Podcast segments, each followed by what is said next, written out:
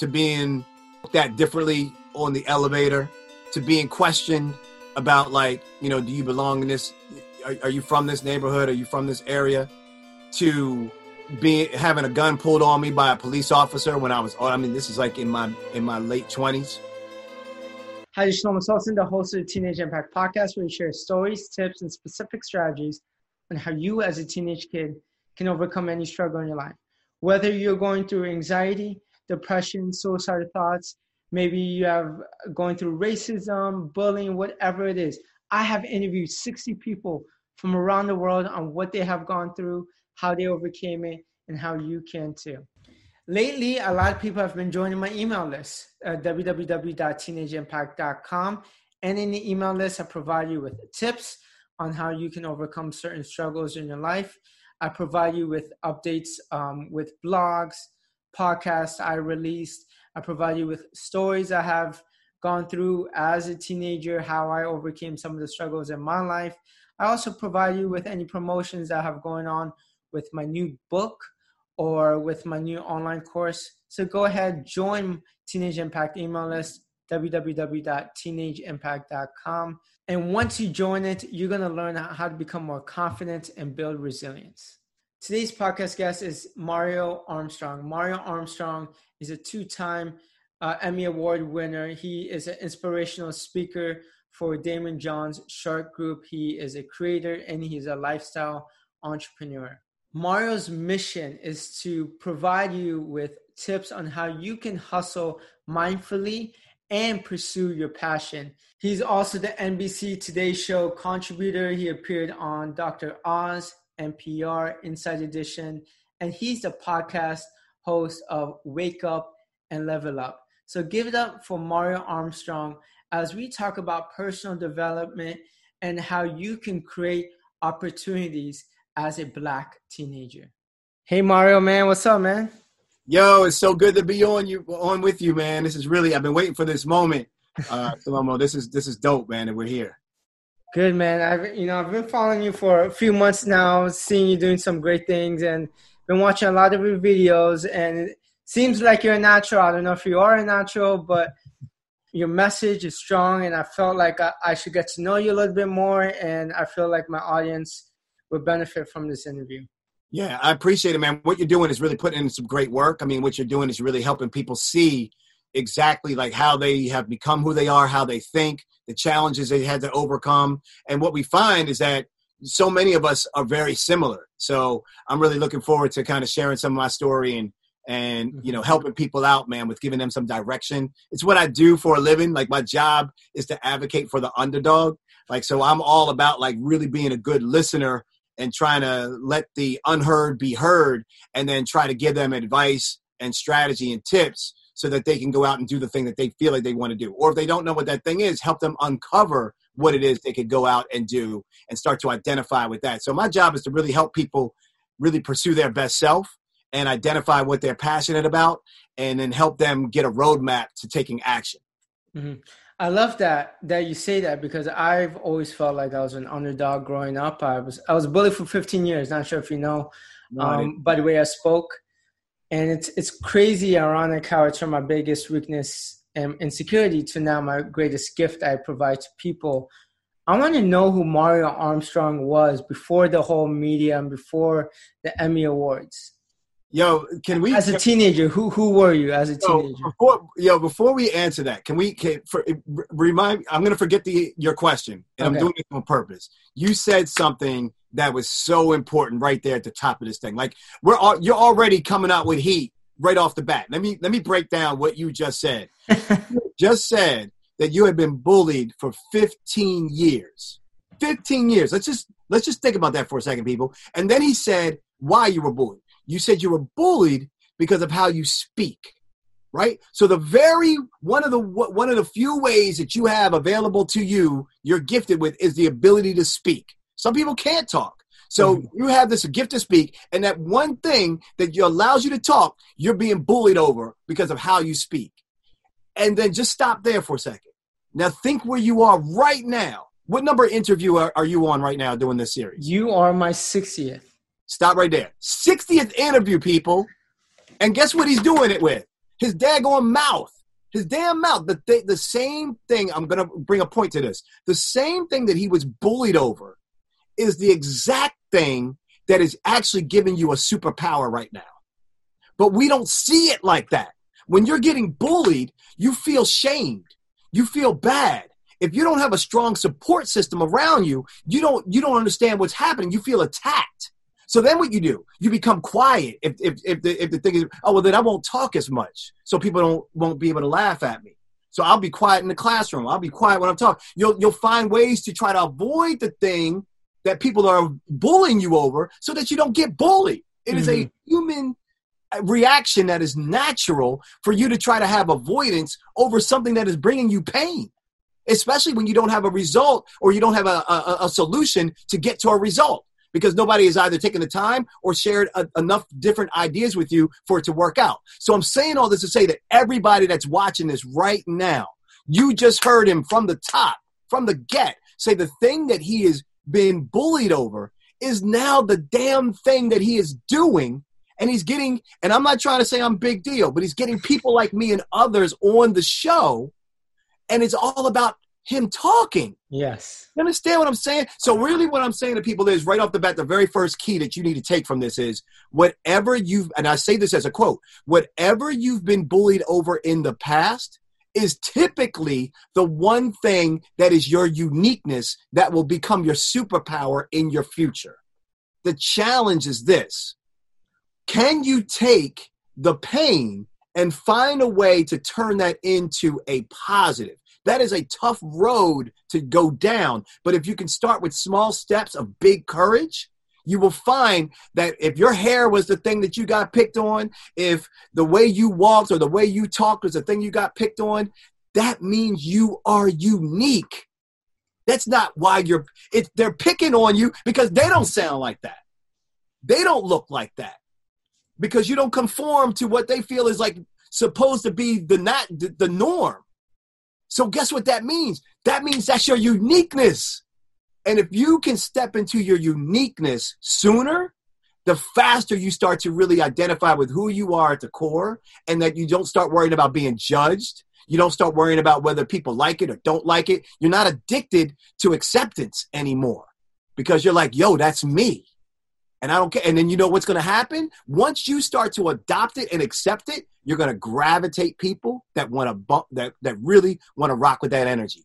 You're going to people that don't want to rock with that energy, they're going to find themselves getting isolated or they're going to keep coming at you in a negative way that eventually their negativity isn't isn't being heard by you anymore. So then they got to go they got to go and find somebody else to go and drive that towards. It's crazy that you sorry, bro, I just had to like hit that home for a second cuz it amazes me that the thing that you were bullied on and picked on, you're now 60 interviews deep on that same thing that people would laugh at you about. So and, it's proof to if you can lean into that that you could have success. Just to build off of that, it wasn't just the 60 interviews. Um, I, I had to build my confidence in the past five to six years in order to even start interviewing. So the, the biggest key is to take action I, I wasn't perfect at first. Um, I, I, had a lot of flaws and still do have flaws, but it's all about small improvements every day. And those small improvements will happen yep. through massive action. Yo, that's it. If you're stuck, he just gave you another jewel number two. Come on, people, we we we we not even ten minutes in. jewel number two. If you're stuck on anything, I don't care what it is. You feel depressed and you don't want to leave your house. You want to stay in the bed. Like, I don't care what it is, okay? And I'm not trying to make it sound like it's super easy. Yo, just change, just just just just man up and it's to be No, this stuff is is very heavy and very hard to deal with. But what I am going to say is he just slipped another one. If you could take a small step, the thing that beats procrastination, the thing that beats laziness, the thing that beats fear, the thing that beats depression, the thing that beats anything that's really kind of holding you back is action.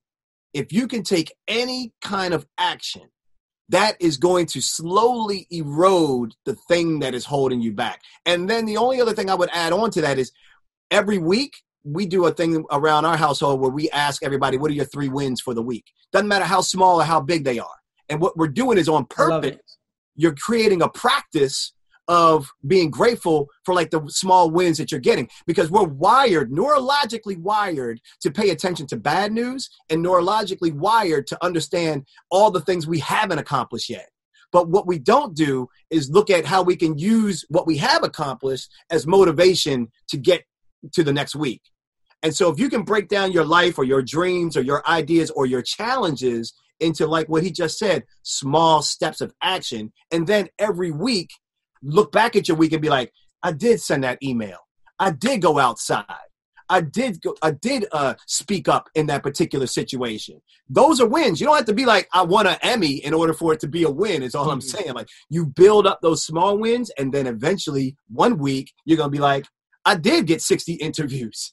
I did get that dude on my. You know, you're gonna get there. So I really love that that second jewel right there because it's a really important one. That action will always beat everything else.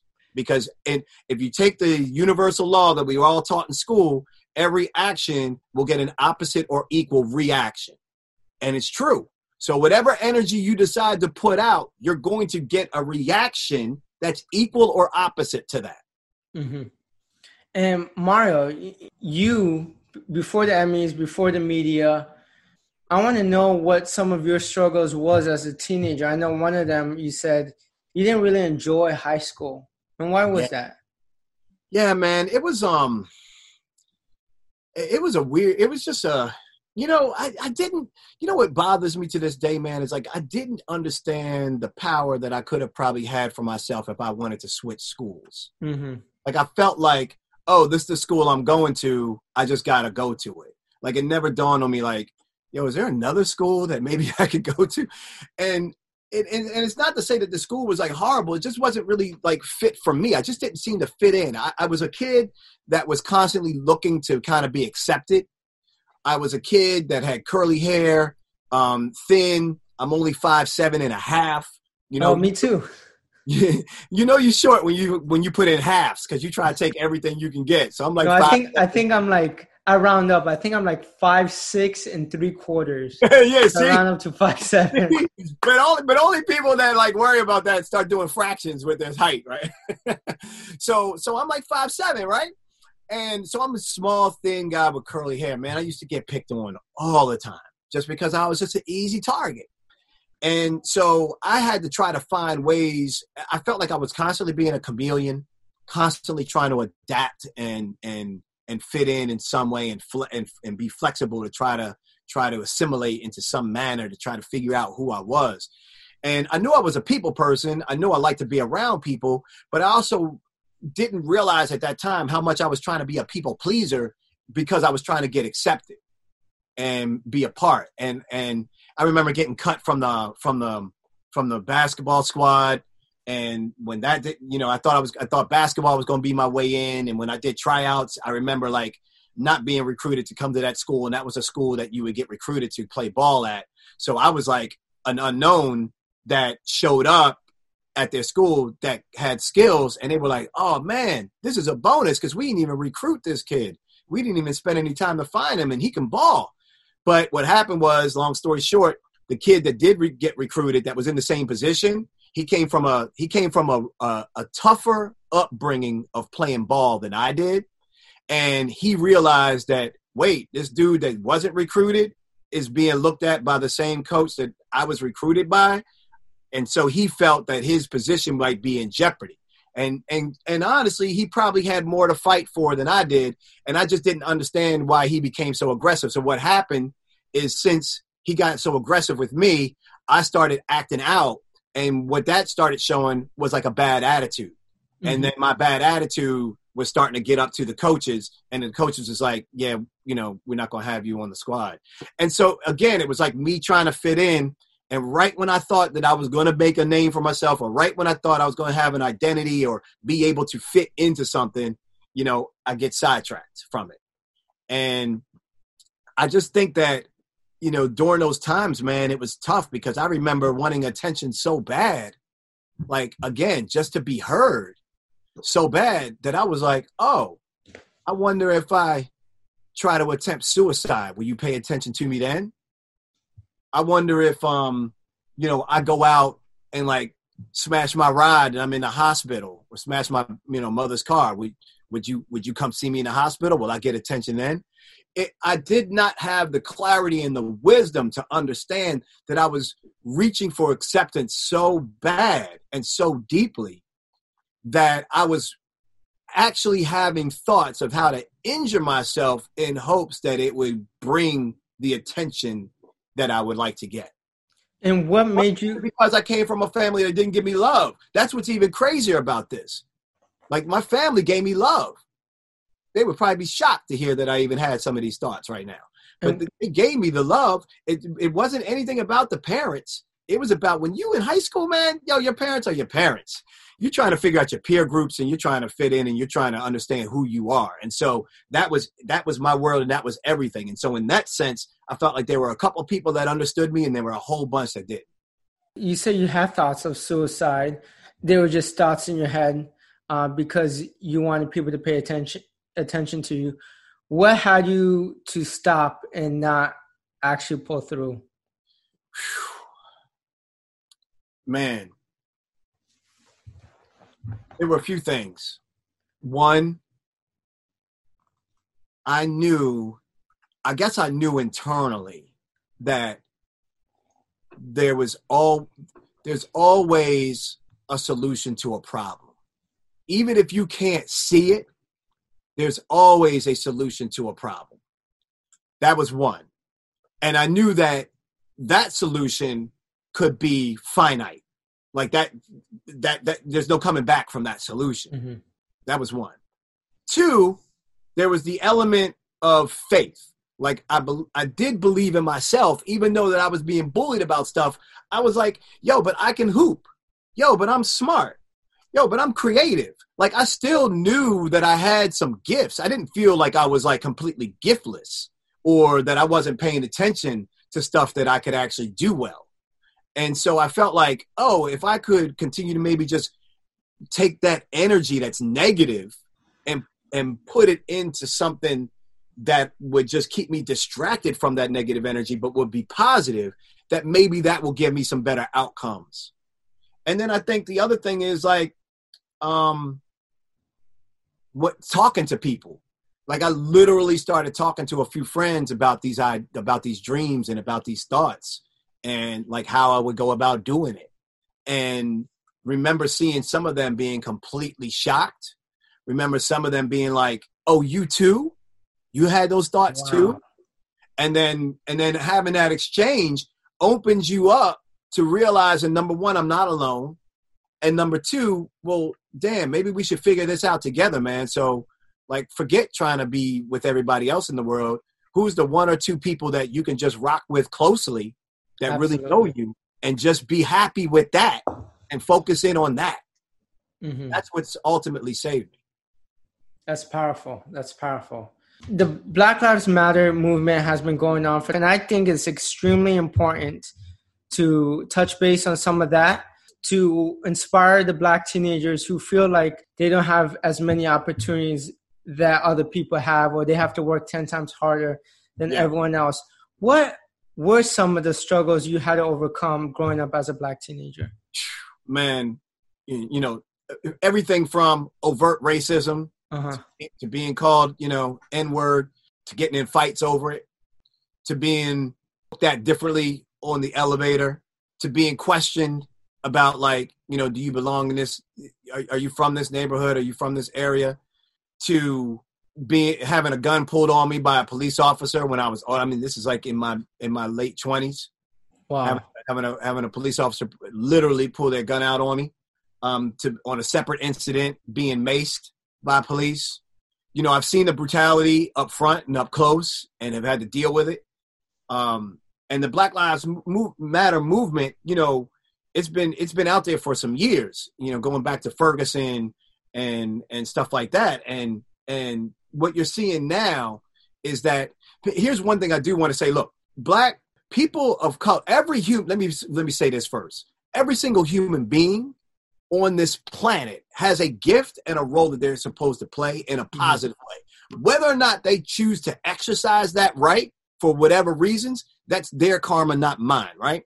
So, as people that are trying to level up, as people that are trying to fight injustice, as people that are trying to um, get better equity and balance out the inequality, because for for centuries people have treated us less than, people have treated us three fifths of a human, people have treated us like we're subservient to a bigger culture. And I'm not just talking about African American. I'm talking about all people of color mm-hmm.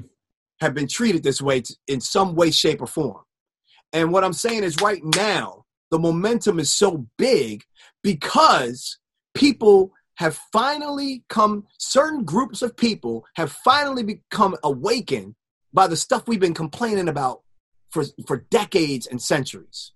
Thinking that it's not true, thinking that it only happens every so often, thinking that, oh, in order for a person to act that way towards you, you must have done something to, to make them do that. Like, no, now you're seeing straight up the abuse, the systemic racism, the policies that have been put in place, the redlining that has taken place in our neighborhoods, the stacking up of people in poverty, and all of these conditions that have been designed to make sure, you know, James Baldwin said something um, super super important, and he said uh, he said, "Why is it that the white man needed a Negro in the first place?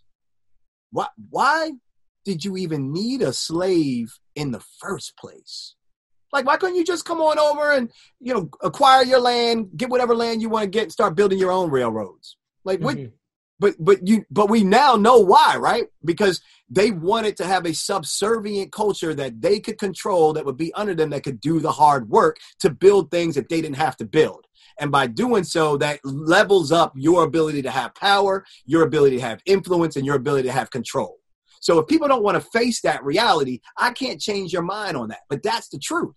That's that's what we're talking about here. So when, now, if you fast forward, you'd be like, oh, well, I don't have any relatives that you know. I'm not a slave owner. I didn't do that. That doesn't matter. The point that you even have that type of argument means that you're not even willing to learn about the other side's issues or challenges. Mm-hmm. And so all I'm saying is, right now, there is an awakening. There are people that do want to do better there are humans that are like, yo, how do I be a better ally? Like, I didn't realize that I was actually ignorant to the stuff you were going to. It took a man to be on TV with another man with his knee on his neck for eight minutes and 46 seconds for people to realize, oh, this stuff really does go down like this?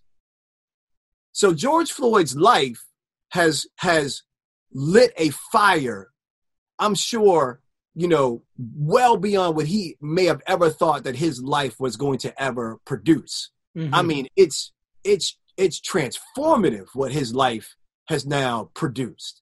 And all I'm saying is, as we look at the Black Lives Matter movement, as I think about all the aggressions that have happened to me and still are going to be happening, because this stuff is, isn't going to get easy, people. This isn't just a trend and a hashtag. If we don't take this momentum and continue to keep our foot on the gas, we're, we're, your generation is going to be repeating the same damn thing. And all I'm saying is, right now, I think there's three steps that people kind of should think about. I, I don't think that my advice is always end all be all. I try to be very mindful and I try to be rooted in my my um, my spiritualism, um, both on the Buddhist side as well as on the on the Christian side, to kind of really focus my my advice and guidance to be very uh, unattached and delivered in a way that hopefully can really make a difference. And so those three tips. Number one would be if somebody of another race asks you what it is you're going through or how they could be better. Some of us have this quick reaction of, well, go do the research yourself to go find out how you need to be better. And what I'm asking for, number one, is patience. I'm asking for patience from us, and I'm asking for patience from people on the other side. Mm-hmm. Because as people try to learn something, you're going to trip and fall. As people try to learn something, they're going to ask the wrong question or say something the wrong way. But if they really genuinely are trying to change who they are and they really genuinely are trying to be better about the movement, then it's it's it is on us. And I know that we already carry enough burden. It's like, yo, I feel like we already got to like carry the burden. We've been carrying the burden all this time. Like, so now you're telling me I also got to tell them what to go read, what to go watch. Like, yo, I'm not doing. Like, I get that feeling. All I'm saying is there are certain people that aren't sincere, and they're gonna say, what, what should I watch? And you know they ain't gonna do it. And then there are other people that are sincere that are like, yo, seriously, Mario, I, I don't, I need to know how I can be a better ally. And I'm like, you know what? Based off of what I've seen you do in the past, you are a good human. I believe that you're sincere. I'm gonna spend some time trying to show you so that you can now go tell 10 other of, of, of your other people how they can start to be better allies. And so I just think that patience is one. I think that commitment is two, that this is a long term process. Uh, that we need to stay committed to. And whatever your mode of action is, I think the third thing is take action, whether that is uh, voting or whether that is going out and being in the grassroots, whether that's taking it upon yourself to educate people on the issues, whether that's joining a local movement in your neighborhood and volunteering, whatever it is, just take some action. We can't let the pressure up and it's not going to take one thing to change it. It's going to take a lot of things running together in order to make this change happen. So I'm excited about the movement, man. But at the same time, you know, I stay suspect. I keep that one eye kind of like, you know, looking to make sure somebody's not trying to play somebody. Um, but I feel like, you know, in this space, man, I have an opportunity to advocate, especially since I've been through some of the experiences that a lot of people don't haven't had to experience. They haven't had to experience the fear of being pulled over. They haven't mm-hmm. had to experience um, somebody trying to jump you just because of your skin color. Like they haven't mm-hmm. had experiences. So I know what that's like. It's crazy that you're saying that. I'm, I'm sorry you had to go through that. You know, I experienced a lot of racism and prejudice growing up as an Indian, Pakistani, and I'm Jewish. I had a lot of hurtful things said to me, but I I can never put myself in the shoes where I felt like my life was in danger, mm. and I had and I had opportunities given to me. I, I always had to work hard, but there were some opportunities that I'm grateful that I had because of my skin color. With you, on the other hand, you had a gun put on you for no reason. You felt like your life was in danger. Yeah. People were judging you without you even having to do anything. And that's something no one should ever have to go through, regardless of their skin color. But what would you tell someone if they are in that situation based off of your previous experience? Mm. What can they do to mitigate those situations?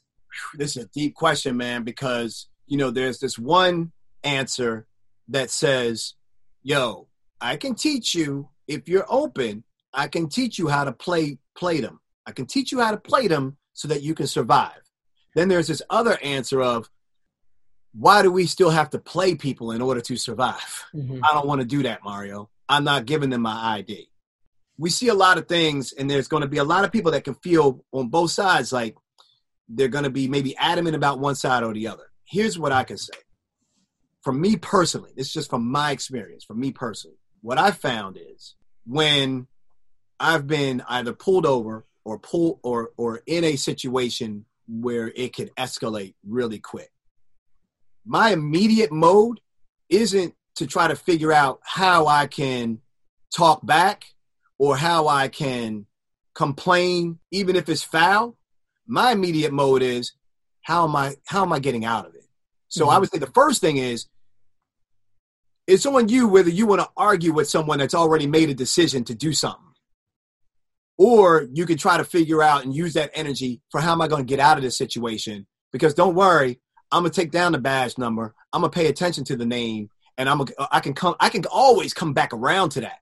I can always come back around to that if I really want to get serious about filing a lawsuit or doing something. I can always come back around to that, but I can't come back around to it if I'm just angered by the fact that they pulled me over and now I'm just bitch, and that's escalating the whole thing.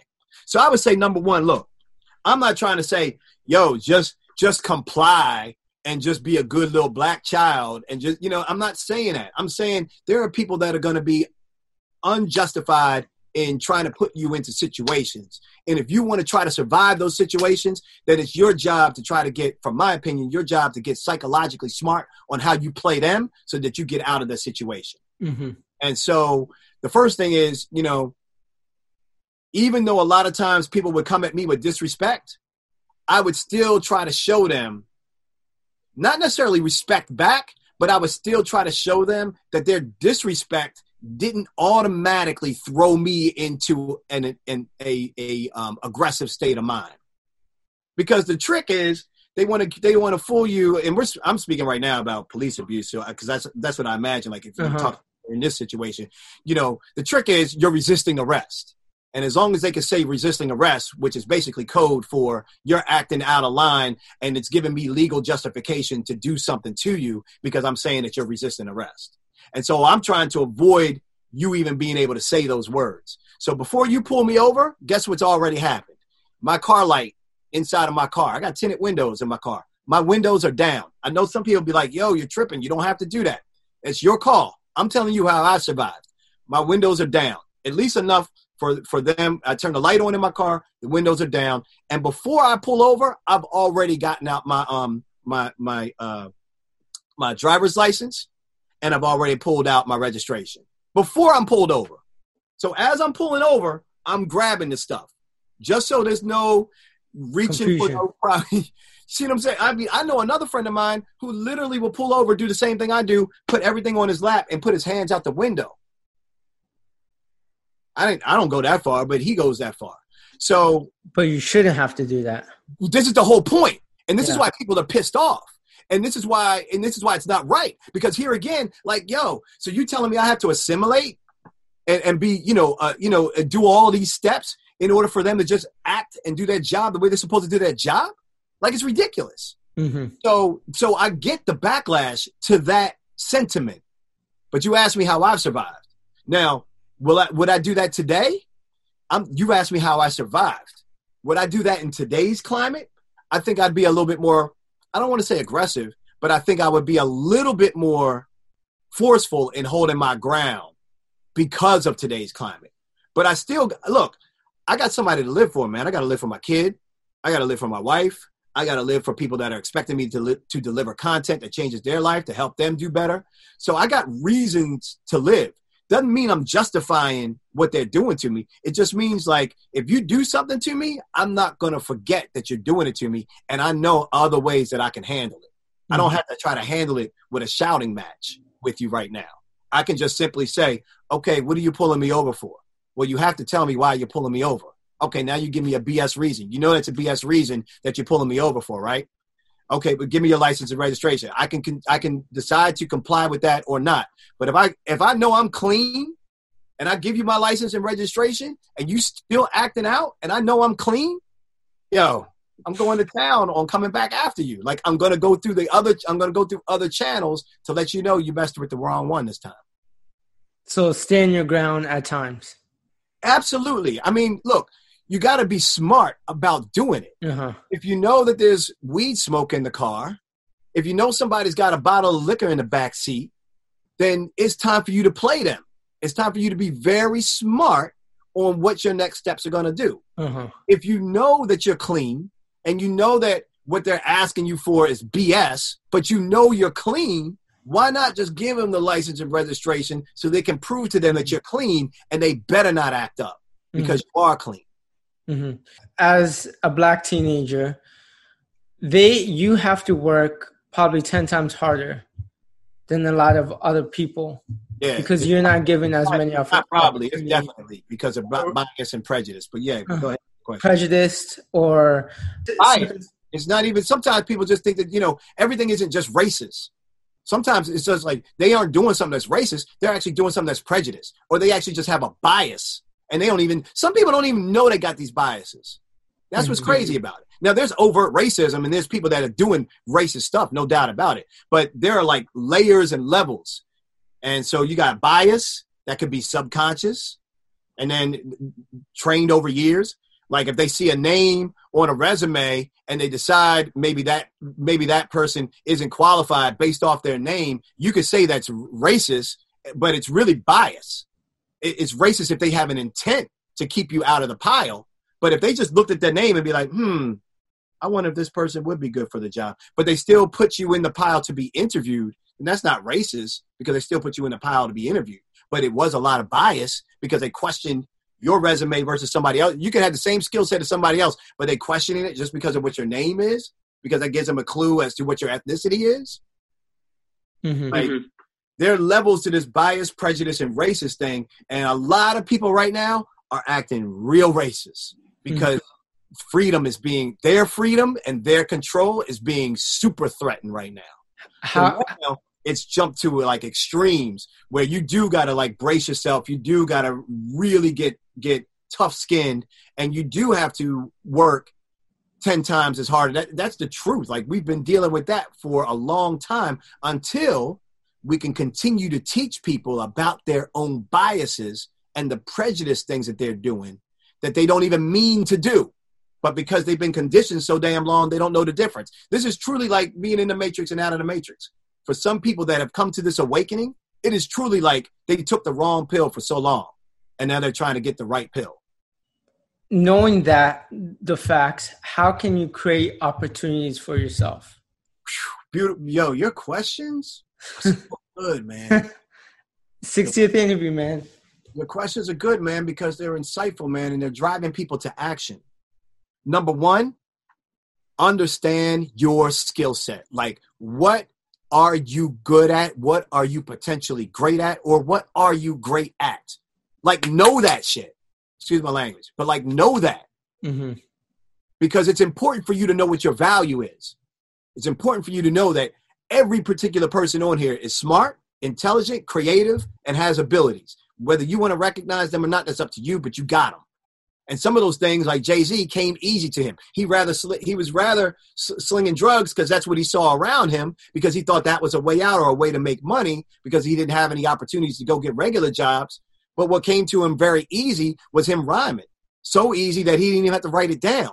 But he thought that it was so easy for him to rhyme that ain't nobody really going to pay me for something that just comes easy to me because we're taught that you have to, in order to get paid well for something, you have to work hard at it. No, you just need to be gifted. You, you need to have hard work with your gift. You can't tell me that Jay hasn't put in hard work with his gift. There's nobody that would that wouldn't say that he hasn't put in album after album and work after work and tour after tour and hustle after hustle and merch deal after merch deal. No one's going to say he didn't put in the work, but he realized that what came to him, even though it came to him easy, was actually a gift that he should be leaning into. And so all I'm saying is everybody that's watching or listening has a gift some of these gifts come to you easy. Some of them have to be uncovered later. But if you got a gift and you're taking it as it's easy for you right now, you need to you need to realign your focus and understand that that gift that's easy to you is a thing that can actually separate you, keep you unique, but also provide you a tremendous amount of stability and income and potential. So I'd say number one, understand what your value is. And if you don't feel like you got something, start working on something that becomes that value. Uh, and I would say number two, entrepreneurship. I'd be looking heavy at how to create or collaborate with other people that are cool with me, other people that have other ideas like me, that want to expand or create something bigger than them. Because if you can start to develop ownership, if you can start to develop equity in your own thing, then it really gives you more control over some of your outcomes. So I would say if you're not an entrepreneur person to go out on your own, then I would say go back to that first thing. What are you skilled at? What you got value at? Take that skill set and value to someone that's entrepreneurial and say, yo, I see that you you're super creative on like coming up with t-shirt design. Well, you know I'm really good at social media, right? Like, how come you haven't started a business with your t-shirt design? You keep doodling and drawing. Your your drawing your drawings are on fire. They, they, they straight fire. Why aren't we making this merch? But I don't know how to run that. But I can tell you what, I can run your social media for you and help you get sales because I know how to do that. Mm-hmm. So now you're partnering up with somebody. So all I'm saying is entrepreneurial thinking, which is really saying independent thinking, um, but also knowing what you're what you're tremendously skilled at and what you have value at. And then the last thing I would say is identify a necessity bigger than you. So for me, my necessity bigger than me is that I got to do everything I'm doing and then some to show my kid what's possible. So that's my, I got to go to the gym every day, not because I really like to work out. I don't. But I want to be healthy for my wife. I want to be around for years to come to be able to deliver content and, and information to people that can help change their lives. Make it bigger than you. If you can find something that's a necessity, some people say, yo, I want to um, take care of my moms that okay let that drive you. A lot of times we use the fuel of haters to try to drive us and that's okay if it's short term. Like that's okay if it's short term if that ignites you. But it's not okay to hold on to that negative energy to only try to prove people wrong because it's negative. What we need to be spending a lot of time on is uh, proving our supporters right instead of trying to prove the haters wrong, prove our supporters, the people that say, "Yo, you are smart. You can draw. Oh, you can you can rhyme. Oh, you can uh, be a computer engineer. Like you you you can do these things. Like yo, let's prove them right. you know what I'm saying? So it's a different mindset. So I think those three things are what I would say, especially as a person of color or a woman of color that's dealing with this, because that's a, that's that's got its extra stuff that layers on top of that.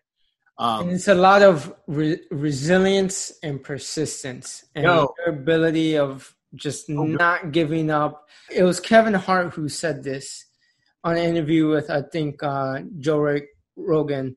He said that your ability to consistently put in the work day after day, week after week, month after month, even after you don't get any results, that is true hard work and persistence because eventually you do that and you're okay with doing that you're eventually going to succeed. Something is eventually going to take off.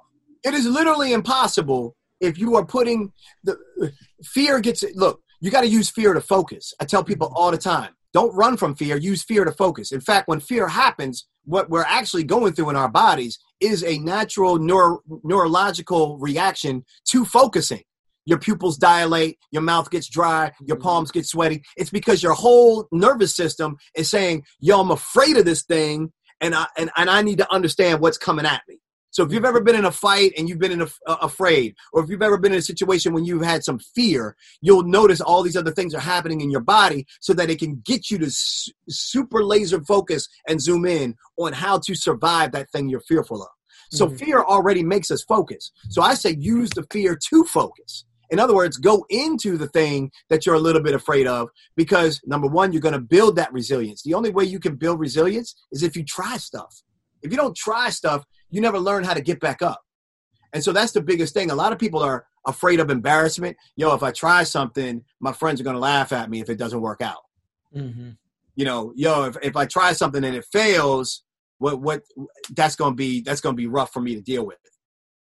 What's actually rougher is for you to actually not do it. Because here's the thing you never fail in life. But we've been so conditioned to only win.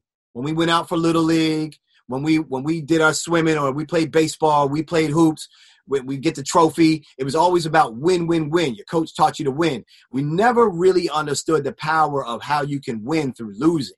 So therefore, we're conditioned to want to find shortcuts, find quick ways to make money or quick ways to get big wins. You don't you don't come out with like Emmys because you're coming up with shortcuts. You have to you have to understand that what you're really trying to what you're what you're really doing is you're learning from your failures. So if you can replace the word fail with the word learn, then everything changes for you. Oh, when I tried launching that that clothing line, instead of saying I failed launching, it, no, I learned from launching that clothing line. Okay, yo, I failed. Uh, yo, that relationship, I failed at that relationship, man. Me and her just didn't work out, or, or you know, the two of us didn't work out. No, no, no. What'd you learn from that relationship? Did you learn more about you? Did you learn mm-hmm. more about your type? Did you learn about some things that maybe you haven't dealt with yet, some insecurities? Like, what did you learn from that? So, if you look at failure as not being failure, but as learning, and you flip it, what happens is you end up building resilience. And resilience is nothing more than going into the gym and doing more and more curls but the only way that you can actually practice to be resilient, you just don't wake up strong and resilient. You just don't wake up, get knocked down, and get back up. You got to do something in order to feel knocked down. Mm-hmm. But then mm-hmm. you got to get up. That's the that's the rep. That's the reps.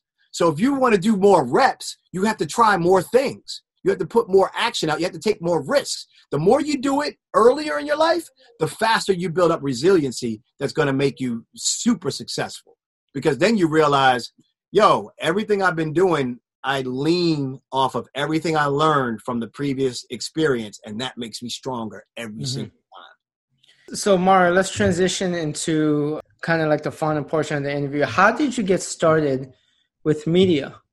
Realizing when I when you asked that question about like what what are you good at, I realized that I had a big big curiosity, which is another key thing. Curiosity builds um, competency the more you're curious about something, the more you will comprehend about that thing. If you're interested in history, you're curious about it, then you're going to learn more about it because you're going to retain it. You're going to comprehend it. Mm-hmm. That means you're going to become competent in talking about history. If you don't give a damn about history, you don't get grades like I did. But when I was in English class, I did really good because I cared about writing and speaking and communicating. So I knew early on that I wanted to be a communicator. And once I understood my value or my interest was in communication, then I was like, how do I do? I see people on TV and I want to do that. I, I, I heard people on radio or doing podcasts and I, I want to do that.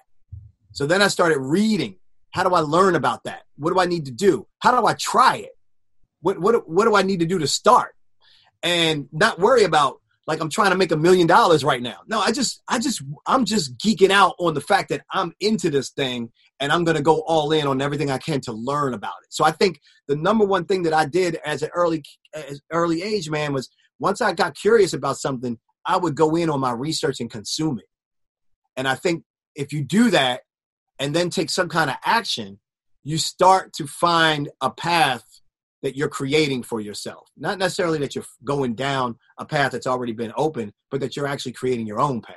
Mm-hmm. And so I feel like for me, you know, having that ability early on to really focus in on that thing I'm curious about and then really doing the research and studying the models that are out there and other examples that are out there gave me enough inspiration to start to try to put my stuff out there for people to respond to. Mm-hmm. And that response would then give me more direction and more clarity in, of what I should do.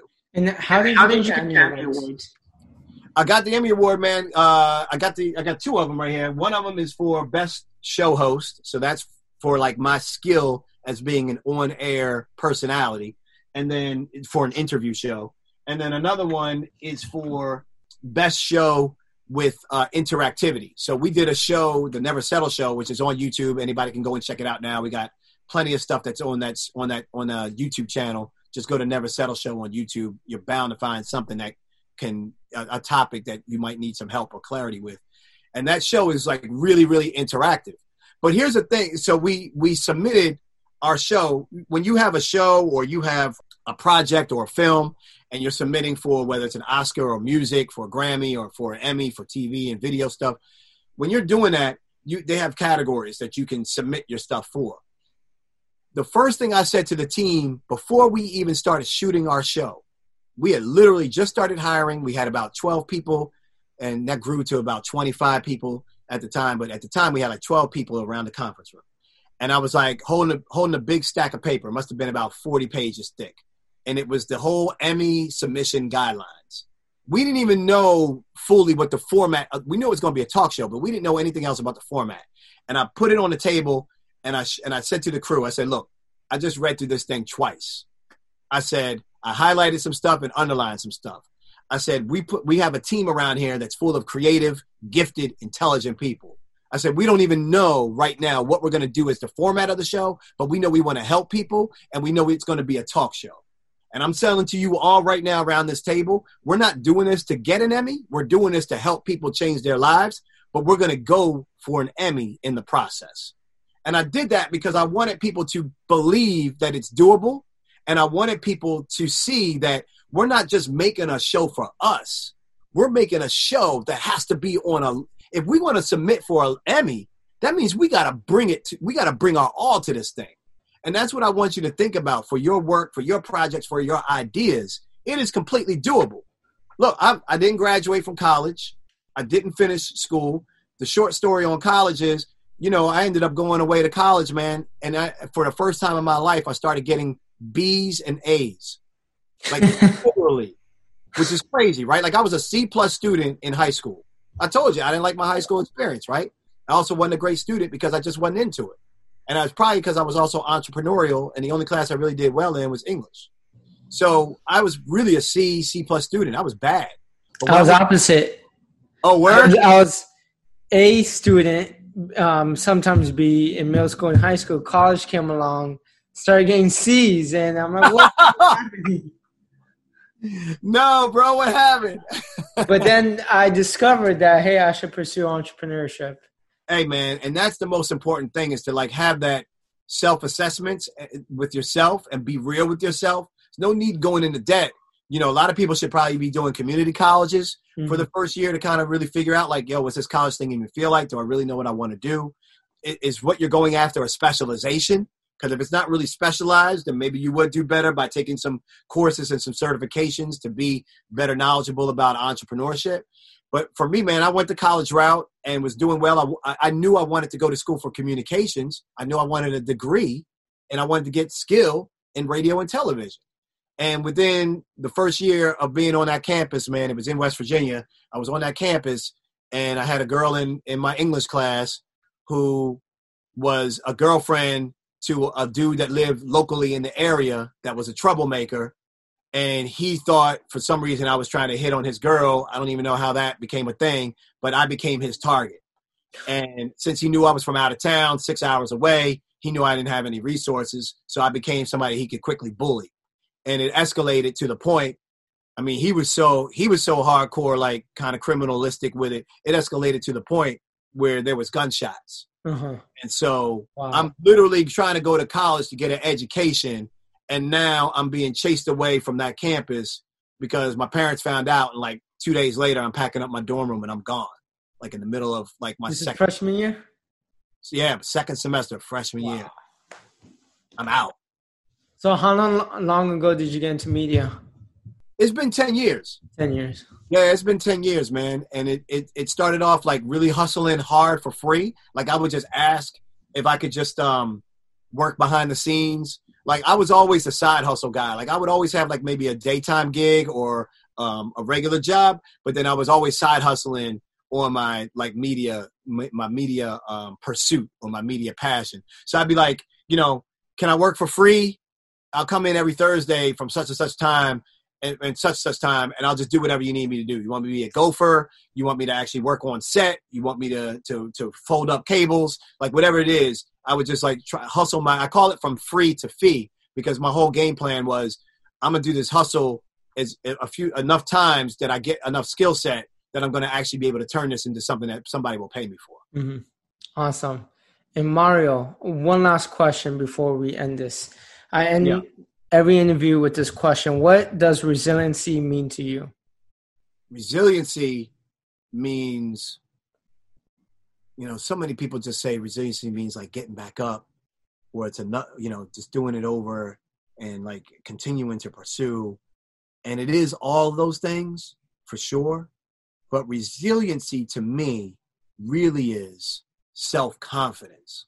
Self confidence. I think if you can really focus on building your self confidence. Like, what does that even mean? Have you even Googled up? Have you even Googled, like, build my self confidence? How to build confidence? How to build self confidence? Like, if you have you even done that? Because if you can start doing those things, whether you hear it from me or you get it prescribed to you from elsewhere, the more confidence you build in yourself, the more resilient you become. Powerful. Powerful and where can people find you and watch your show? Oh man, uh, Instagram is is like that's where I really like get down with my community because I like to go hard in the DM. Um, so follow me on Instagram at Mario Armstrong. You can always feel free to reach out to me if you need any mentorship, if you need any advice, or you're dealing with a challenge and you're like, I need somebody safe that I can talk to that will will will, will listen and be willing to maybe share some advice that could be helpful. I'm right here. I'm waiting for mm-hmm. you to hit me in the DM at Mario Armstrong on Instagram. And then the show, so we got tons of different content there on IG, but then the show is on YouTube. So just head on over to youtube.com, search for Never Settle Show, and you'll see everything right there. The last place I'd say is you could go to neversettle.tv. If you go to our website, neversettle.tv, we have a resources page that's got a ton of things that can help you. Like I got worksheets and formulas and things that you can print out. So if you're like, yo, I got a lot of ideas, but I don't know which one I should go after first, or I don't really know what I'm passionate about, how can I find my passion? Or I'm I got fear for public speaking, how do I overcome that? So like whatever your whatever those things are, we got worksheets that can help you. So you can print those things off and like start going through them yourselves to hold yourself accountable to start making yourself better. So I would say neversettle.tv is the website, at Mario Armstrong on Instagram, and then um, Never Settle Show on YouTube. I love it, man. Mario, thank you so much for being on this Teenage Impact Podcast for the 60th interview. Really do appreciate you. And you dropped some gems today. So thank yeah. you, brother. I mean, look, man, at the end of all of this, you're either going to say, I wish I did something, or I actually did that something. Uh-huh. So at the end, people, you know, look look at you for for for inspiration. At the end of this, you're gonna say, "Yo, I could have said I wish I had that podcast, or I wish I started it," or you will be able to say, "I did launch that podcast." And at the end of the day, man, when it's all said and done, that's what it comes down to. It's not more difficult than that. You will either say, I wish I did it. I wish I tried it. I wish I wasn't worried about being embarrassed. I wish I wasn't looking for acceptance. I wish I would have built myself. I wish I would have did that thing. Or you could say, yo, I tried that thing. Or I succeeded at that thing. Or I learned from that thing and then I succeeded. Like I did. So do, what do you want to be? That's all I'm going to say at the end of this, homie. Like, what do you want to be? Do you want to be the one that's wishing, or do you want to be the one that can say, "Yo, I did it"? You choose your destiny. That's it. It's, it's, it's, it's your call, and I'm telling you, you got people like you and people like me trying to help you out. So don't say we're not trying to help you because we're right here, re- willing to go to battle to help you be the best person you can be. Hey, man, it's been an honor to be on your platform. Really, I respect what you do. I respect I your audience. you. Thank you. I know you got a lot of people, and especially young people right now, that are listening to this.